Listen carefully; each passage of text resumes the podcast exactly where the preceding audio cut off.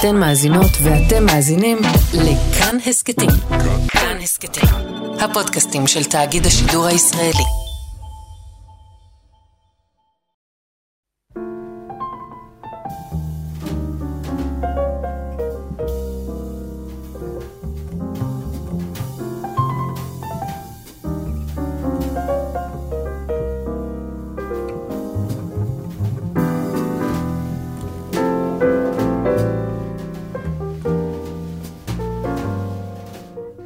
שבת שלום, שבת שלום. צהריים טובים, אה, ברוכים הבאים להתבודדות ברדיו כאן תרבות, אה, כאן יאיר אסולין.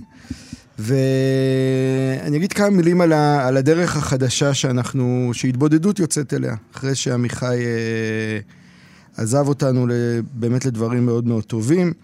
אה, אנחנו יוצאים לאיזשהו מסע של חיפוש בתוך ההתבודדות, ממש אה, עם אנשים שמעניינים אותנו, ונקודת מבט שלהם אה, ככה רלוונטית מבחינתנו, מבחינתי, מבחינתנו, אני ונדב אלפרין, העורך של התוכנית, אה, למסע הזה ולחיפוש. ואני חושב שכאילו מבחינתי הכי טבעי היה להתחיל אה, עם מי שהגיע לחשוב איתי היום, שזה אלון עידן. אהלן אלון. אהלן יאיר. אני ממש שמח שאתה פה, ואני ממש שמח שכאילו יוצא לנו לעשות את השיחות שיש לנו ממילא גם במסגרת הזאת של, ה- של המסע הזה של התבודדות, שהוא... אני די גם לי וגם אני חושב לנו וגם למאזינים, שהרעיון שלו הוא בדיוק לנסות לתפוס את מה שקורה מתחת לפני השטח, ולא להיכנע לכל אה, הרעש ה- שבאמת בשבועות האחרונים אני בכלל מרגיש שהוא כאילו עוטף אותנו בצורה כזו שכבר כמעט למילים אין משמעות. ואתה כמעט לא יכול לדבר שום דבר אחר. תמיד, כאילו, התחושה הכי חזקה שלי בהקשר הזה, שכשאתה שואל אנשים מה שלומך, אז יש להם את הצורך הזה להגיד, ביחס למצב, טה-טה-טם, שלומי בסדר או לא בסדר. כאילו, ה... יש איזה, אני לא יודע, היטמעות של העצמי בתוך איזה קולקטיב גדול כזה, שזה מפחיד בכל מיני מובנים ומובן במובנים אחרים. ובתוך זה הניסיון הוא בהתבודדות, כל הרעיון הזה הוא ממש כאילו לשקוע פנימה, לתוך המקום הזה, דווקא של העצמי, ודווקא של ההתבוננות הסובייקטיבית ושל החיפוש. ואני ככה הולך כל השבוע הזה עם ה... בעצם משבת, אני חושב שזה קרה ביום שישי, נכון? עם הסיפור של ההתאבדות של הילד הזה, אלרועי בן שבת. שבן 13, שהחברים שלו אמרו לו, הולך תתאבד, והוא התאבד. כאילו, אם אני אפשט ואשטיח את הדבר הזה, ואני כאילו... זה... כמעט לא התייחסו לסיפור הזה. נכון. אני לפחות לא, לא ראיתי התייחסויות בתקשורת הארצית, ראיתי קצת בקומונים או כזה. וזה חתיכת סיפור מטורף. כן. קודם כל, לא, לא התייחסו אליו, רק כי בת, אני מבין שבהתחלה המשפחה ביקשה לא לפרסם אותו כמו שהוא וכולי וכולי, ואז בעצם האמצעי תקשורת, ה, נקרא לזה הגדולים כנראה, אה, כיבדו את הבקשה, אבל זה, זה פרץ החוצה דרך הרשתות mm-hmm. למעשה, ובני משפחה שכתבו פוסטים וכולי, ואז באמת חדשות מקומיות, ובעצם המשפחה אחר כך כבר אה, לא, לא, לא, לא רצתה לעצור את ה, בעצם את העניין, אבל באמת זה, זה סיפור אה, שהוא, אתה קורא עליו, זה אתה אומר, הם אמרו לו הולך להתאבד, זה קדם לזה, לפי מה שאנחנו מבינים, ממש התעללות שנמשכה הרבה זמן וקשה מאוד. אני מבין שחלק מהפרטים אפילו... חסויים. כן, לא נעים אפילו לפרסם אותם. ומה שכן פורסם, ש... באמת, כשאתה קורא את זה, אתה, אתה מתקשה בעיקר להבין איך נמשך כזה דבר הרבה זמן, ו... איך אף אחד לא עצר את זה באמת, לא ב... אתה יודע, אני קראתי את התגובה של עיריית רעננה, okay. אוקיי. בעקבות. עכשיו, אתה יודע, יש שם איזה, איזה 100-150 מילה של מילים שכמו מענה, אנחנו, יש מענה, מענה, מענים, מענים. מילים חלולות. חלולות, חלולות, חלולות, וכשאתה קורא את זה ואתה אומר, הרי, אתה יודע, ילד בן 13 שעובר כאלה התעללויות, והשפלות, עד כדי כך שהוא אומר, אני לא יכול יותר. מה, איזה מענה, מענה, מה, מה זה המילה הזאת? מה הוא יכול לעשות עם מענה? הרי אתה יודע, זה כמו, כמו שמדברים על ההידברות. כן. מה לא אומרים? לדבר, במקום לדבר, יש הידברות, כן? זה, זה כמו הפוגעני והפוגע. פשוט שורה של מילים חדשות, כאילו וריאציות של המילים המקוריות, שהן מרחיקות אותך מהדבר עצמו. וגם אני שואל את עצמי, ילד כזה היה צריך, מה זה מענה? הוא לא היה צריך מענה. הוא היה צריך שהחברה שבתוכה הוא חי, לא, וזה לא רק העירייה וזה לא רק הבית ספר, זה ההורים של הילדים. זה ילדים אחרים בכיתה, שהם היו באים ופשוט עושים לזה סוף באמת, באמת, כן? ומבינים מה קורה. וזה לא מענה של יועץ חינוכי מטעם העירייה שאולי היה שומע על זה. מה, איזה, מה ילד בן 13 קשור בכלל למענה של יועץ חינוכי בעירייה? מה הקשר בכלל? הרי בחיים עצמם אנחנו יודעים איך זה עובד. אף ילד בן 13 לא מקבל מענה מעירייה, כן? כן? או מענה, אפילו, אפילו מיועצת של בית ספר. בסוף, בסוף זה שהם ילדים והורים ו- וחברה. אז זהו, זה מעניין מה שאתה אומר, כי כאילו ה... הצד, לא הצד השני של זה, אלא העומק של זה, זה ה... בכלל הציפייה שלנו לפנות לעירייה לקבל תגובה. כאילו, מה העירייה רלוונטית לסיפור? בואו נפנה לעצמנו, או להתבוננות הזו נכון. פנימה, ובגלל זה כאילו... אני מרגיש שמכל ה... מה שקורה סביב, וכל מה שנכתב ומדובר, ואנחנו מדברים וכותבים וכולי, הסיפור הזה הוא חתיכת משל מטורף לכל, באמת, לה, כאילו מדברים על עריצות הרוב, או על הכוח של ההמון, או על זה, מכל הצדדים ומכל הסכנות, זה הכל נמצא שם ב... ביכולת לקחת, באמת להוציא מהיחיד את, ה, את ההצדקת קיום שלו עד כדי כך שכשאומרים לו לך תתאבד, הוא הולך ומתאבד. כאילו mm-hmm. הרגע הזה שבו אתה כל כך עלה נידף, שכאילו רוח קטנה פשוט מעיפה אותך רחוק.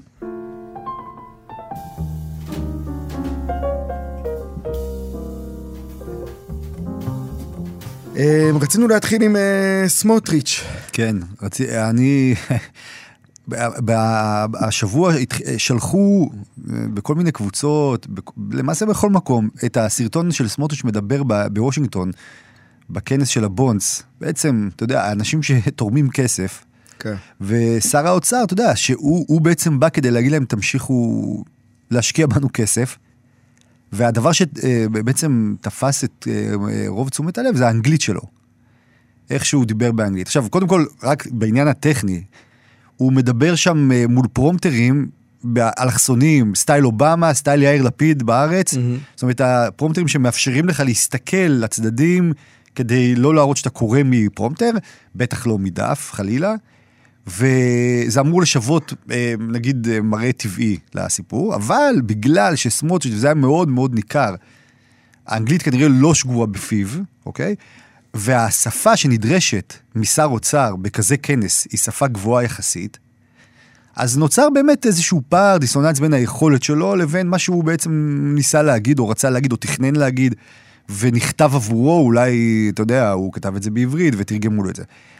אבל אני כאילו, קראתי את ההתייחסויות לזה, אה, שהן כמובן אה, להגניות וגם לוקחות את זה כאיזה משל, יש סרטון שנשלח, הוא בעצם סרטון ויראלי, הסרטון הזה, פלוס כותרת, אה, ככה זה כשאין לימודי ליבה או משהו באזור כן. הזה, כן? אוקיי. ראיתי את זה. אה, כן. עכשיו, אה, קודם כל, אני חושב, אני כשאני ראיתי את זה, בלי כל קשר למה ש... למסגור, כן? ליבי יצא אליו, זאת האמת. אני פשוט, אני הרגשתי שאני עומד שם, כן, כמו 70 אחוז מהישראלים, נכון, נכון, מערכת החינוך. בדיוק, 70 אחוז מהישראלים בוגרי מערכת החינוך. עם שיוד... הלימודי ליבה. עם הלימודי ליבה, שיודעים אנגלית בתיאוריה נגיד, אבל כשהם צריכים לפתוח את הפה ולדבר, זה לא יוצא להם אה, חלק וטבעי, כן. והמבטא כמובן, וה-TH המפורסם, שאין לנו את זה בס... ב... בלשון שלנו, אוקיי? ובטח לא מישהו שלא בא מבית שיש בו דוברי אנגלית שפת אם, או שהיו בשליחות של ארבע שנים, בשנים קריטיות, כן. במדינות אנגלו-סקסיות או מדינות אחרות וידעו אנגלית, והצחוק עליו, אני הרגשתי שהוא צחוק עליי, לא יודע, צחוק עליי מעניין. אפילו. כי, כי אני הבנתי את סמוטריץ', שאתה לא יודע לדבר אנגלית פלואנטלי כזה, אוקיי, בצורה אה, זה, ועם המבטא והכל, ואני זוכר את זהבה גלאון לפני כמה חודשים באיזשהו ראיון שהיא נתנה בזום, והאנגלית שלה הייתה גרועה. גרועה. לפחות כמו שלו. לפחות כמו שלו. נכון שהיא לא נכתב עבורה טקסט והיא לא הייתה צריכה לקרוא אותה, היא דיברה בעצם אה, באופן לכאורה ספונטני, אבל אנגלית לא טובה, אנגלית של בית ספר ישראלי בפתח תקווה, אוקיי? ואני, את, עכשיו, הדבר המעניין בעיניי פה, חוץ מזה ש... אה, אני לא חושב שצריכים לצחוק על הדבר הזה בכלל, אלא התגובה הטבעית צריכה להיות הזדהות. אם אתה באמת ישראלי, אתה, צריך להיות הזדהות עם הדבר הזה. שני, שני דברים. אחד, אני הרגשתי שסמוטריץ', ממש, היה, היה שם כמה דקות שהוא עובר מסע, נקרא לזה ככה, מההתנחלות אל העולם, אוקיי? מההתנחלות, הוא פשוט יוצא מהמערה, כן? אני לא מדבר על מערה, אני מדבר על מערה אפלטונית. המערה האפלטונית, כן? כן. מהמערה, ומבין על מה מדברים כשמדברים על אוניברסליזם פתאום, אוקיי? על העולם, על מה, מה העולם יעשה לנו, איך העולם יסתכל על זה. הוא פתאום צריך לצאת אל העולם ולבקש כסף, והוא רואה שהאנגלית שלו לא מספיק טובה, והוא נלחץ. ויש שם מילים בעברית שהיו, כמו השם שלו, בצלאל וזה, שאתה רואה שזה כמו נווה מדבר כזה, שהוא פתאום נאחז בו, הוא אומר בצלאל, אוקיי? או פוקוס, שזאת מילה שאפשר, גם אנחנו אומרים אותה בעברית, אז זה קל לו. ושם כאילו יש לו את הרגעי אתנחתא, העברית זה אתנחתא, והוא יכול אולי על ידי כזה דבר, על ידי ניסיון כזה, פתאום להבין מה זה הדבר הזה שנקרא, תקשיב, אנחנו לא לבד במקום הזה, לא רק אנחנו קובעים, יש שפה אחרת, אוקיי? שאתה צריך גם להכיר אותה ולדעת לדבר אותה איכשהו, אם אתה רוצה גם לשרוד בתוך הדבר הזה. זה... והדבר השני שהוא משהו הרבה יותר עקרוני וגדול, השאלה מה- למה סמוטריץ' לא דיבר בעברית, אוקיי? וזאת שאלה שאני שואל את עצמי לא רק לגבי סמוטריץ', אלא בכלל מנהיגים ישראלים כן. בחו"ל. כשמגיעים לפה לישראל מנהיגים זרים, לפעמים, ולא רק לפה, גם במקומות אחרים, מדברים בשפה שלהם. והם מתורגמים, בין אם על ידי פרומטר, או על ידי כתוביות, או על ידי מתורגמן. ויש משהו ממש אבסורדי בעיניי, שעם כל, נקרא לזה, הפ- הפוזה. הפוזה, ואז אנחנו כאילו אומרים, לא, עברית זה פדיחה. עברית זה לא פדיחה, ואם אבו מאזן היה פה, הוא יכול היה לדבר בערבית, אוקיי? והיו מתרגמים את זה, ו- וזה שביבי יודע לדבר אנגלית מלוטשת, מדהימה, אז מה, אז אני יכול, אני יכול לחשוב על ראש ממשלה שהולך ונואם בארצות הברית בעברית, ומתרגמים אותו. מי קבע שהאנגלית, כן, היא השפה שצריכים כל הזמן לדבר אותה בכל מקום. ו- ו- ו- ואני חושב שסמוטריץ', כן, חווה על הבשר שלו גם את העניין של המערה האפלטונית הזאת, וגם את, ה- את, הש- את השאלה הגדולה שהוא צריך לשאול את עצמו, למה לא דיברתי עברית? לא, זה מעניין, כי אני חושב ששני שתי, שני הדברים האלה מחוברים אחד בשני. כאילו בעיניי, ה- דיברנו פה הרבה בתוכנית לאורך, ה, בטח השנה האחרונה, על התהליך הזה שהציונות הדתית עוברת. והוא נכון אגב גם לחרדים, שהם תמיד היו קבוצות מאוד מאוד סגורות בתוך עצמם, וגם לא הייתה להם יומרה אמיתית להיכנס כאילו להובלת המדינה או כזה. ופתאום כש... עכשיו הם פתאום כאילו זכו בהובלה, הם פתאום מתחילים לה- להשיל מעליהם את כל ה... כמעט את כל הזהות הישנה שלהם, אוקיי? סמוטריץ' מדבר אנגלית, זה אנטיתזה באמת לזהות הזו שתמיד התגאתה בזה שבגין לא דיבר אנגלית, והמנהיגים האלה שמדברים בשפה שלהם, וכאילו הדברים האלה שאתה אומר. ובעיניי יותר מעניין אגב, לראות את זה, ראיתי הבוקר שאחד הדברים שעשו ב, ביום שיבוש זה לפתוח לשכת גיוס בבני ברק. וזה ממש, בעיניי, מה שקורה עכשיו לחברה החרדית זה פשוט התפרקות של כל האתוס החרדי בדיוק מאותו מקום. כאילו החרדים תמיד הכוח שלהם היה שהם לא במשחק. הם תביא להם את מה שהם רוצים, את הדרישות שלהם, ת- החצי דף הזה של גנץ הריק, הם ימלאו, הוא יחתום, ייגמר הסיפור. ופתאום מה שקרה, נכנסים להיסטוריה. וזה ה... הם כאילו אולי שמחים מזה כרגע, אבל זו הטרגדיה הכי גדולה שיכולה לקרות, ורואים את זה. כן, לחברה, כמו החברה החרדית, שהכוח שלה שהיא בחוץ. וכאילו ההתפרקות הזו, זה ממש מה שאני ראיתי בזיעה הזאת של סמוטריץ' שם על, ה, על, ה, על הדוכן. כאילו על ה... בסאבטקסט הרגשתי שהוא אומר כאילו, למה הייתי צריך את זה בכלל? למה אני צריך את הדבר הזה? לעמוד שם, לשבור את השיניים, לשכנע אנשים. וזה תהליך שהוא תהליך של...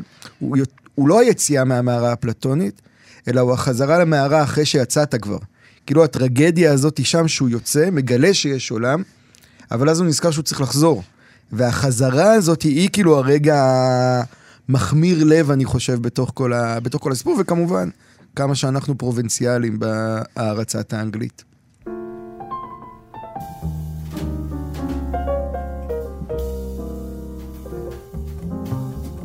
אני רציתי לדבר אה, על אה, יארצייט, על יום זיכרון אה, שאנחנו מזכירים פה כל שנה, והוא, אני חושב שהוא נהיה רק יותר ויותר רלוונטי ככל שהשנים עוברות, וזה יום זיכרון למרקס. קרל מרקס, יש 140 שנה למותו השבוע, נפטר לפני 140 שנה,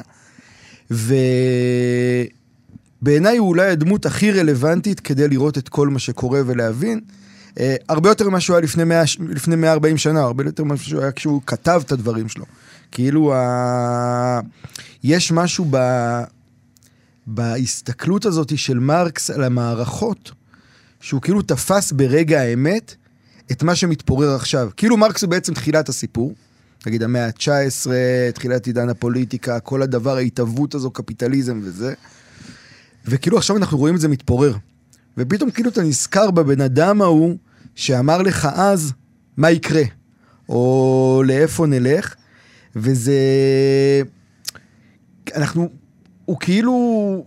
רציתי לקרוא משהו ממרקס, אה, ואז נזכרתי דווקא בטקסט מאוד מאוד יפה של דרידה על מרקס, שמדבר על אה, מושג שכאמור אני חושב אנחנו חווים אותו ממש ממש חזק, הוא קורא לזה רוח הרפאים של מרקס. רוח הרפאים המרחפת, והוא בעצם דרידה מרפרר להמלט, לשייקספיר.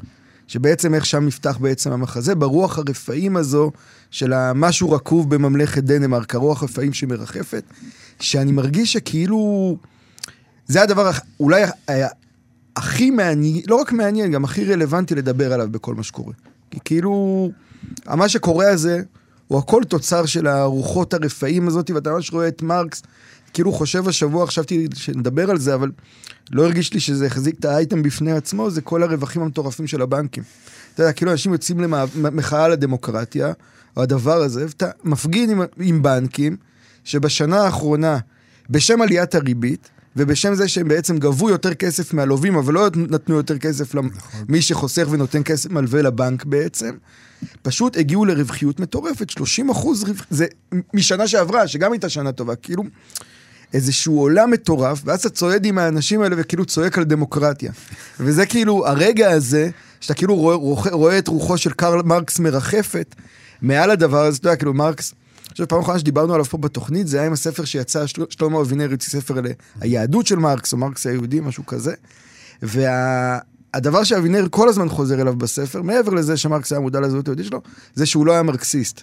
כאילו האמירה הזאת של מרקס, שהוא לא מרקסיסט, שהוא בעצם ברגע מאוד מאוד מוקדם, יחסית, של הדבר הזה שנקרא קפיטליזם ולאומיות וכל החיבור ביניהם, הוא כאילו מסמל את הפגמים, שהוא רוצה לתקן את הדבר הזה. ואז כאילו הדבר הכי קל לעשות אולי, למי שרוצה לסמן את הפגמים שלך, הוא להגיד, טוב, אתה ממציא זרם חדש בכלל. אתה כבר כאילו לא במשחק הזה, אתה מדבר על מרקסיזם. וזה כאילו נוח לשני הצדדים, כי מי, שזה, מי שחושב על זה אולי המציא זרם, או הממשיכים שלו לפחות יש להם כבר, אה, יש להם מה להתפרנס. וכאילו הצד שמרחיק אותו, מרחיק אותו מהדבר. אבל בעצם זה לא דבר רחוק, זה דבר שהוא ממש ממש בפנים. ואני אקריא איזה קטע של דרידה מתוך איזה הרצאה, אני חושב, שהוא נתן בכנס שהכותרת שלו הייתה מרקסיזם לאן.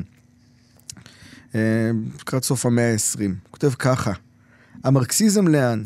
הרי השאלה שמציגה בפנינו כותרת הכנס. במה עשויה היא לאותת לעבר המלט ודנמרק ואנגליה מדוע עשויה היא ללחוש לנו לעקוב אחר צל בלהות? לאן? מה פירוש לעקוב אחרי צל בלהות? ואם העניין מגיע לידי העקבות על ידו, תמיד, אולי הירדפות על ידי עצם המרדף שאנו עורכים.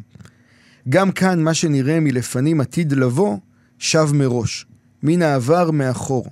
משהו רקוב בממלכת דנמרק, מכריז מרצלוס בדיוק בשעה שאמלט מוזמן לעקוב אחר צל הבלהות. אני בא אחריך, לאן תוביל אותי? דבר, לא אוסיף ללכת. הרוח, אומר, הרוח עונה להמלט, אני הוא צל אביך, הצל הזה של אבא שלו שמרחף עליו. חזרה הוא פעם ראשונה כאחד. הרי אולי שאלת האירוע בתור שאלה של צל הבלהות. מהו צל הבלהות? מהי הממשות או הנוכחות של רוח רפאים? כלומר, של מה שדומה כי נותר לא ממשי, וירטואלי, לא יציב, כלום יש שם בין הדבר עצמו לבין הווירטואליות, ניגוד שעומד בעינו, חזרה הוא פעם ראשונה כאחד, אך גם חזרה הוא פעם אחרונה. שכן הייחודי, הייחודיות של כל פעם ראשונה הופכת אותה גם לפעם האחרונה. בכל פעם זהו האירוע עצמו, פעם ראשונה היא פעם אחרונה אחרת לגמרי. בימוי למען קץ ההיסטוריה. והוא כאילו ממשיך דרידה, זה טקסט, אה, טוב, כמיטב המסורת של דרידה הוא גם אה, מורכב אה, ועשיר ומלא שכבות, אבל כאילו הדבר הזה שתפס אותי בטקסט, ואני ממש מרגיש שהוא כאילו, אני ממש מרגיש אותו ברחוב עכשיו, זה הפעם הראשונה כפעם אחרונה. כאילו, הצ... באמת הצל הזה שחוזר, הצל הזה של אביך, וההתכחשות לזה. כאילו אנחנו רואים את הרוח רפאים הזו, היא עומדת קצת כמו... גם בהמשך נדבר על תיאטרון, אבל יש עכשיו מציגים את, אה, בקאמרי את אה, מלאכים בשמי אמריקה, של אה, קושנר, וה... זה אותו רעיון של איזה שכאילו צללים גדולים, רוחות רפאים של אבות מייסדים, או טבר, שכאילו מרחפים מעל, ואנחנו פשוט מתעלמים מהם.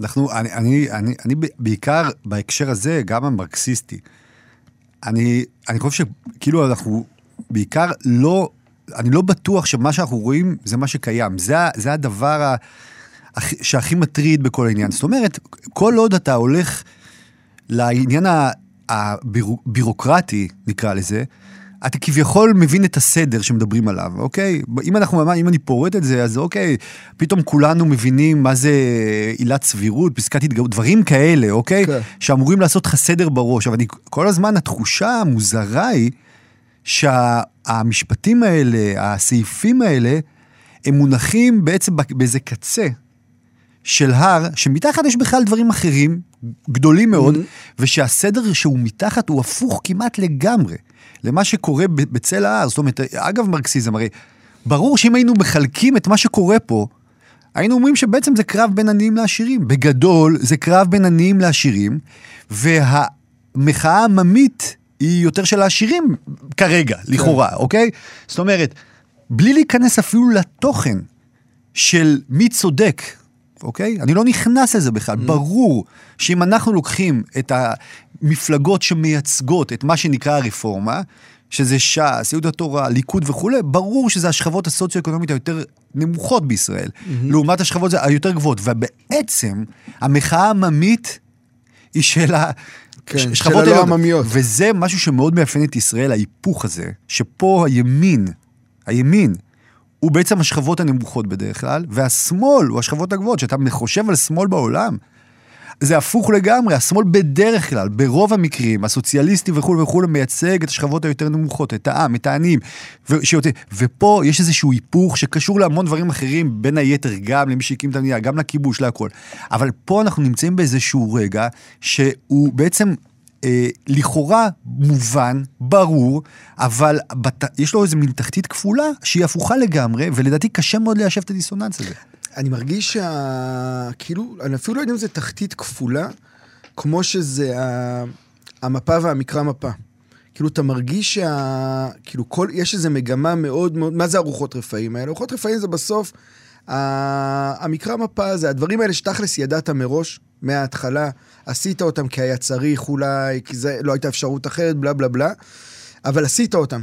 והם ממשיכים לבעבע כאילו מתחת לפני השטח, ואז כאילו פתאום כשהם צפים, הביוב הזה כאילו ממלא את ה... מציף את המרחב, אז אתה כאילו... אתה אומר, טוב, יש בעיה, יש, יש סתימה כנראה. אתה לא נכנס לכל השורש של המערכת שבנית ושל הזה, וכאילו הרוח רפאים הזאת של מרקס, כן, כאילו שמרחפת, מעל היא נמצאת, אני קראתי אתמול מאמר, הרי תוך כדי שכאילו כל הדבר הזה מתקיים, בעולם, הרי בצרפת יש לך הפגנות ענק, עצומות על עניין הפנסיה, נכון. בארצות הברית שני בנקים קורסים, כאילו אנחנו באיזשהו משהו מנותק, אבל הוא הרבה יותר גדול ורחב. וקראתי מאמר ב-Financial Times על ה... על, אפרופו מרקס, זה שהמודל של בנקים נוצר כדי לקרוס. יש מאמר שמנתח, שפשוט זה קורה פעם ב-50, 60, 70 שנה, וזה כאילו בילט אין בסיסטם של הדבר הזה. וכאילו, כשאנחנו לא... נגיד, אולי זה מתחבר לי לעוד משהו, כאילו כשאנחנו לא מכירים בזמניות או באפשרות של הדברים לקרוס, או בזה שבהכרח יקרסו, אז כאילו נוצרת ה... כאילו העבודה הזרה האולטימטיבית, או הפשיזם, אם תרצה, שזה הצד השני, זה כאילו לקחת משהו זמני ולהגיד, לא, הוא נצחי. ואז אתה כאילו במלחמה, שבסוף ברור שתיכשל בה, כי הזמני אף פעם לא יהיה נצחי, אבל אתה מוכן לעשות הרבה כדי כאילו לא לראות את הזמניות של מה, מה שחשבת שהוא נצחי. וכאילו מרגיש לי שהמתח יושב שם, זה כאילו, כאילו. אתה כאילו עשית איזה, כאילו קרקעית כפולה זה כמעט, אה, זה לימוד זכות שהוא כאילו יפה מצידך, אבל כאילו אני חושב שהוא הוא יותר עמוק מזה. הוא, לא- הוא, הוא, הוא, הוא כנראה יותר עמוק מזה, אני חושב שהוא, אבל התחושה הזו, את- קודם כל, אני תמיד, מה שנראה לי מוזר, זה שבשני הצדדים לא רואים את הסתירה הזאת, כי הסתירה הזאת, מה, החשיבות שלה היא בסימון שלה, היא מסמנת לך, כן, לאן אתה צריך ללכת כדי לבדוק את המקור. כי הרי לא, לא הגיוני לכאורה בעיניי, בן אדם רגיל היה אומר, תשמע, אוקיי, אני- אה, ברור שיש פה אה, סעיפים שערורייתיים, ו- אבל איך יכול להיות בסוף, כן, שכל כך הרבה אנשים שנקרא להם אה, אה, אה, יותר עניים, אני בכוונה רוצה Mm. לקרוא עניים, כל כך חושקים בדבר הזה. למרות שאולי הם אפילו לא מכירים אותו, את הסעיפים האלה, אולי, זה לא אומר להם יותר, זה כמו כן. כותרות של משהו. ומצד שני, כל כך הרבה אנשים שגם בתוכם, אני אומר לך, עד לפני כמה חודשים הם לא ידעו מה זה עילת הסבירות, והם יוצאים בהמוניהם גם לרחובות, לצד השני, והם לא מזהים בעצם שזה כמו כשיש משרוקית של כלבים, של- ש- שחלק, שרק שרק הכלב שומע אותה, אז זה מין מילים ששבט אחד שומע אותה ככה, ושבט אחד שומע אותו ככה, ובעצם זה stands for something else, אוקיי? זה בעצם מסמן משהו אחר, שדרכו אתה היית אמור לצלול פנימה רגע, ובעצם לראות תמונה שהיא הרבה יותר, נקרא לזה עמוקה, מורכבת, אחרת לדעתי אפילו הופכית באיזשהו אופן, וכמו יש פה איזה מין אחיזה מאוד גדולה בעמדות המוצא, מה שאתה קורא, נגיד הארוחות רפאים של... בעצם, שחוזרות אלינו כל הזמן, כי זאת התשתית שבנינו, אנחנו נאחזים בהם כמו בשלב של התבגרות שאנחנו לא רוצים, או חוויון אפילו, שאנחנו לא רוצים לצאת מהחוויון הזה, אל, נגיד, גיל ההתבגרות המסוכן, ואנחנו עדיין אוחזים בזה, לדעתי, כמו כל דבר, אתה יכול למשוך חוויון תקופה, אבל בסוף אתה נפלט החוצה, ואנחנו ניפלט.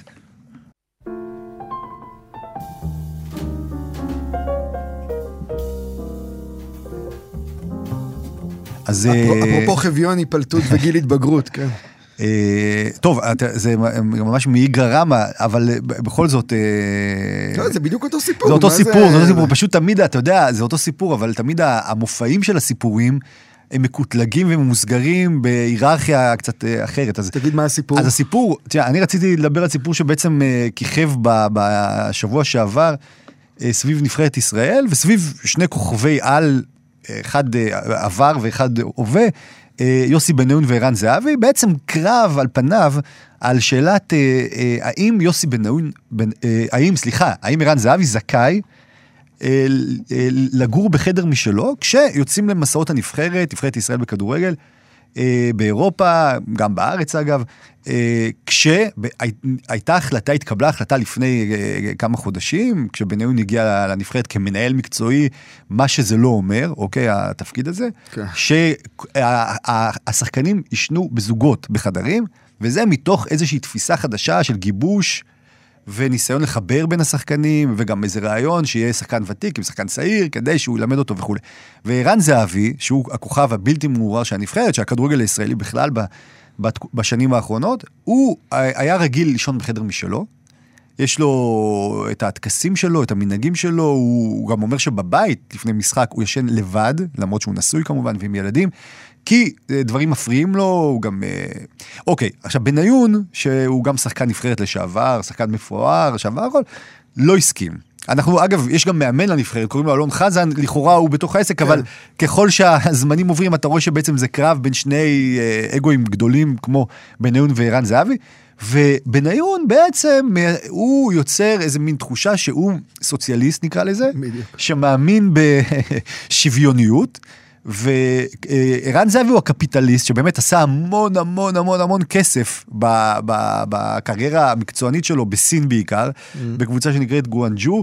אה, מיליונים על גבי מיליונים, ולכן גם התפיסה שלו שהוא זכאי לחדר משלו, מתיישבת מאוד מאוד טוב עם הקפיטליזם הזה של, אה, יש לי, ובאמת אגב, במסגרת המשא ומתן האינסופי, אוקיי? באמת אינסופי, הוא נמשך חודשים כבר, על עניין החדר, אה, זהבי העלה הצעות. קלאסיות של קפיטליזם, הוא אמר, עזבו, אני אשלם על החדר, לא הנבחרת, כן. אוקיי? והייתה לו הצעה נוספת, אני מוכן לישון עם אה, שחקן נוסף, הוא גם נקב בשמו אוסקר גלוך, הכוכב הצעיר, אבל הוא הציע שזה יהיה בסוויטה. גדולה, שבתוכה יהיה עוד חדר קטן, ואז הם יתחלקו ככה. זאת אומרת, הוא גם, יש פה כל הזמן במסגרת המשא ומתן, את הגילומים, המופעים האלה של איך נראה קפיטליזם, אז זה יהיה בסוויטה, אני אשלם, חבר'ה, אל תדאגו, זה עליי, עליי, למרות שזה נבחרת וכולי. ומה שיפה אצל יוסי בניון, בעמדה הסוציאליסטית, זה שכמובן, גם יוסי בניון, הוא סוציאליסט קטן מאוד, אוקיי? כן. כי אה, כמובן, גם הוא הרוויח הרבה כסף, זכותו, הכל זה, אבל לאט לאט מתברר שגם הוא, כשהוא היה בנבחרת, ולא רק בנבחרת, גר בחדר משלו, לבד, ואתמול אפילו מישהו גילה שכשהוא היה יחד עם עוד מישהו, אז הם לקחו סוויטה באמת, כן? עם דודו עוואט, אז אה, מישהו סיפר שהוא... ובעצם מה שאתה רואה במסגרת המסע, חוץ מזה שזה כמובן קרב גדול בעיניי, בשאלה מי יותר גדול, מי שחקן יותר גדול.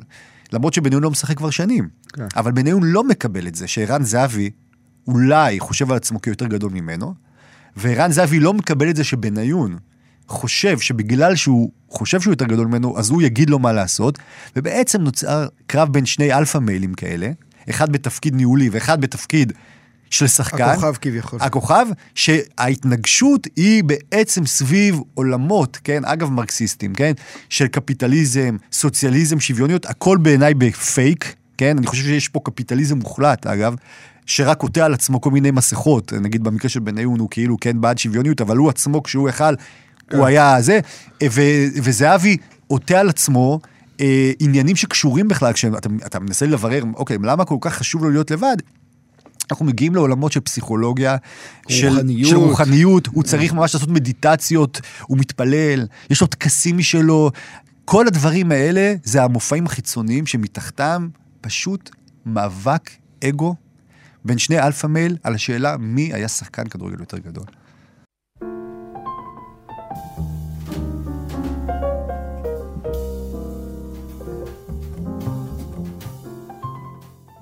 טוב, אנחנו ממש ממש בסוף, ואני רציתי לדבר על... אה, שבוע יצא לי לראות הצגה בתיאטרון של אוניברסיטת תל אביב, בחוג לתיאטרון. הצגה שנקראת אה, השרפה הגדולה, זה של אה, מחזאית אה, גרמנית בשם דאה לוהר, ו... נגיד, זה, זה הצגה שמדברת, אפרופו אפילו הפתיחה שלנו, ואולי כל התוכנית באיזשהו מובן, על, היא מתארת חיים של במקום, ש...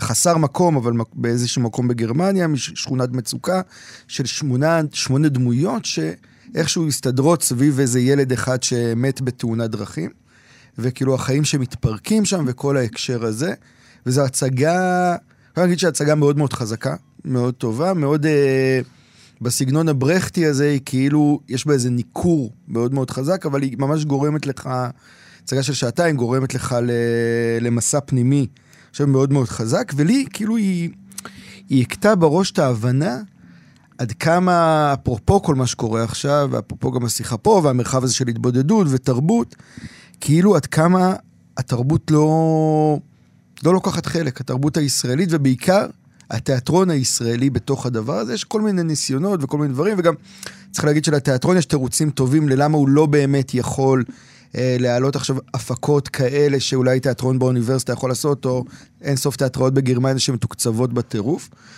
אבל. עדיין הכוח הזה של תיאטרון, שהוא בעצם קצת בעיניי מתחבר ל... לא סתם דרידה חוזר להמלט וזה, הוא מתחבר כאילו לתפקיד של תיאטרון בחברה, וזה ה... היכולת לראות ארוחות רפאים. היכולת כאילו לפגוש את עצמך ולהסתכל ושל חברה.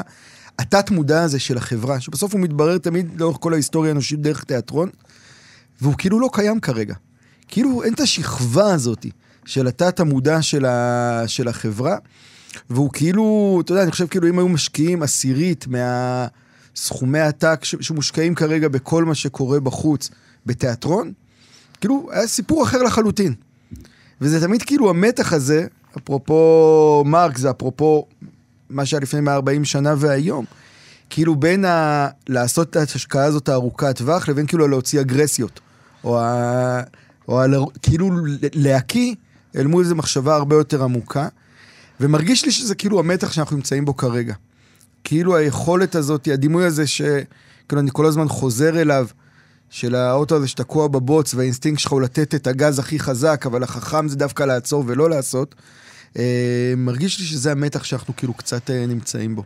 אני, אני רק אוסיף על זה שכבה אחרת שקשורה לטלוויזיה, אגב תיאטרון, אה, צריך לשים לב, למשל, ל, ל, ל, לעובדה הזאת, שגם המחאה וגם נגיד חווארה, מה שהיה, כשהיו אירועי חווארה, שבאמת הם אירועים יוצאי דופן, שאתה מסתכל על זה ולא, ומאמין לא מאמין, בפריים טיים של האירוע, בשעות הכי חשובות, הערוצים, ערוצי הטלוויזיה, שידרו את הישרדות ואת נינג'ה ישראל, אוקיי? ואפילו בערוץ הראשון היה סדרה, אוקיי? שזה עוד מילא, זאת אומרת, היה לפני והיה אחרי, ובערוץ אחד באמת חזרו אחר כך בתאגיד, חזרו, אבל אני שאלתי את עצמי, בעצם מה קורה פה? יש כרגע, כן, פרעות ב... פרעות, ממש פוגרומי בחווארה, ואנחנו בנינג'ה ובהישרדות, וגם במחאה, צריך לשים לב לדבר הזה. הערוצי ברודקאסט האלה משדרים את המחאה רק אם היא לא נופלת על הפריים טיים. כן. אם היא על הפריים טיים, אנחנו לא... עכשיו, אתה יודע, בהתחלה, במחשבה הראשונה שלי, אמרתי, תראה, מה זה, איך אפשר לעשות דבר כזה, אוקיי? איך אפשר, איך אפשר שבזמן שמאות אלפים ברחובות, או עושים פרעות בפלסטינים, אתם עם הישרדות ונינג'ת.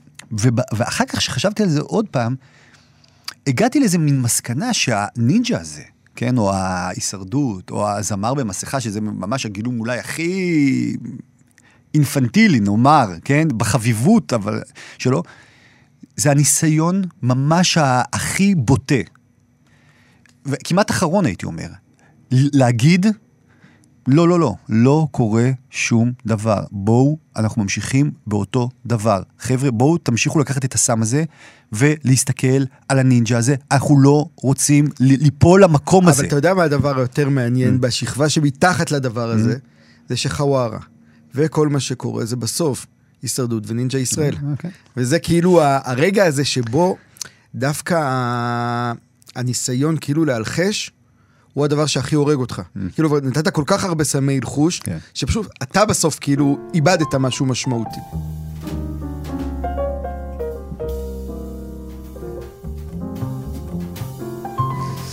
טוב, אנחנו בסוף רק נגיד תודה לנדב אלפרין אה, שערך אותנו, תודה רבה אלון אה, שבאת. תודה, יאיר. ושתהיה שבת שלום, בשורות טובות.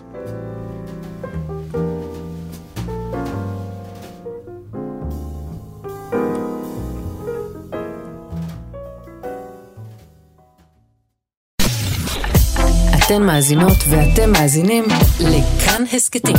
כאן הסכתים, הפודקאסטים של תאגיד השידור הישראלי.